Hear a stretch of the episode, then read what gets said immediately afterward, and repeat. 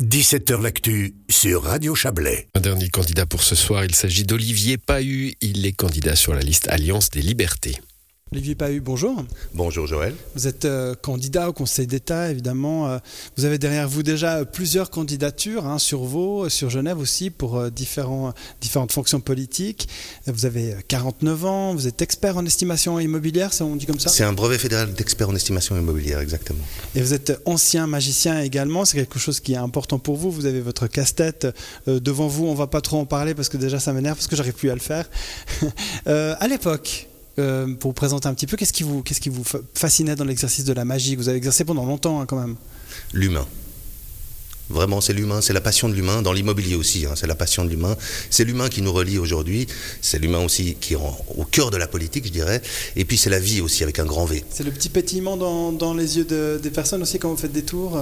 Oui, c'est l'humain dans son sens large, parce qu'en tant que magicien, on est avec les enfants, on est avec les personnes âgées, on est avec les pauvres, avec les riches, on travaille pour des banques, on travaille pour des associations, pour Nez Rouge, pour tout ce genre de, de, personnages.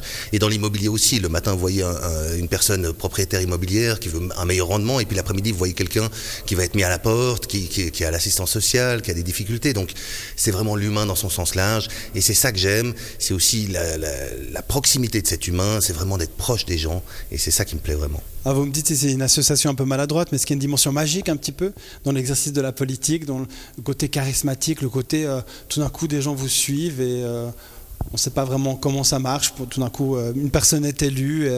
Alors, la magie, on peut la faire tout seul. Hein. Je peux vous faire un tour de carte, des tours de scène.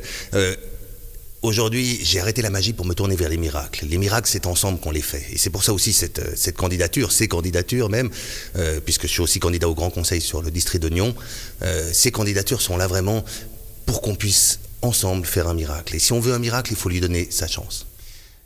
Pourquoi vous présenter à plusieurs reprises si finalement vous-même vous ne croyez pas forcément aux institutions politiques? En tout cas, vous êtes très critique hein, vis-à-vis d'elles. C'est pas parce qu'on est critique qu'on n'y croit pas. Aujourd'hui, je pense qu'on est à un tournant de notre civilisation. Aujourd'hui, la politique est toujours euh, utilisé comme le siècle passé, si j'ose dire, hein, même le, millénaire passé, que dis-je. Hein. Et donc, euh, on a une génération un peu de boomers qui est aujourd'hui aux commandes, et puis on a une jeune génération qui se sent plus concernée. Aujourd'hui, moi, ce qui me concerne vraiment, c'est cette majorité de gens qui ne va pas voter, cette majorité de gens qui a finalement démissionné, de, même simplement le fait d'aller aux urnes. Et c'est ça qui me concerne vraiment, c'est cette population-là qui me concerne avant tout, ces gens qui ne croient plus en la politique. Moi-même, j'ai jamais voté de ma vie, donc je suis de ces gens-là. Hein. Et donc, j'ai pas peur de l'avouer. Même pas pour vous-même pour moi-même, oui, bien sûr. Maintenant que je suis en politique, je suis obligé d'aller voter. Il y a des sujets, c'est sûr, des votations dans lesquelles je me suis mobilisé, j'ai été voté aussi.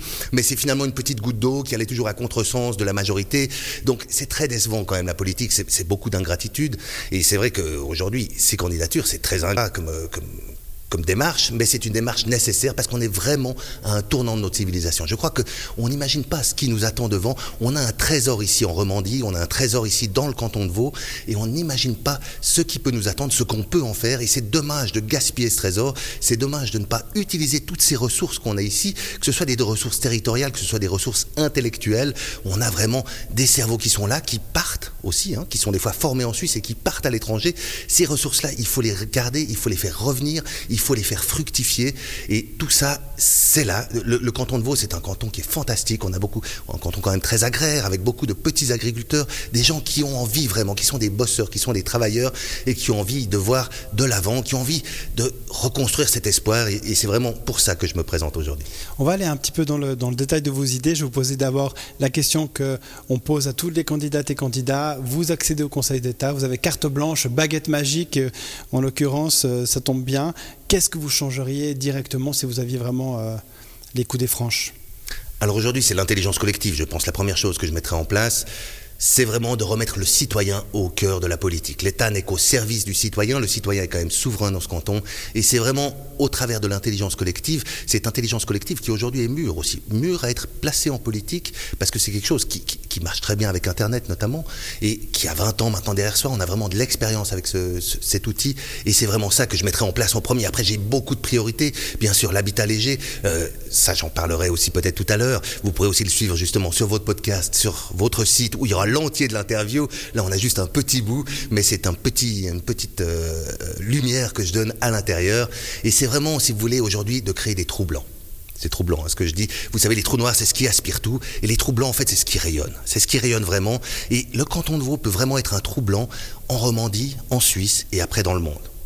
Olivier Pahu, liste Alliance des Libertés, et il l'a dit, hein, l'entier de ses entretiens sur une quinzaine de minutes. Tous ces entretiens sont à euh, découvrir en vidéo sur notre site radiochablais.ch. Et puis ce soir à 19h, le second débat de la rédaction de Radio Chablais pour l'élection au Grand Conseil dans le sous-arrondissement de Vevey. Il y sera question des enjeux climatiques et de comment défendre au mieux la région au Grand Conseil. Bonne soirée à vous.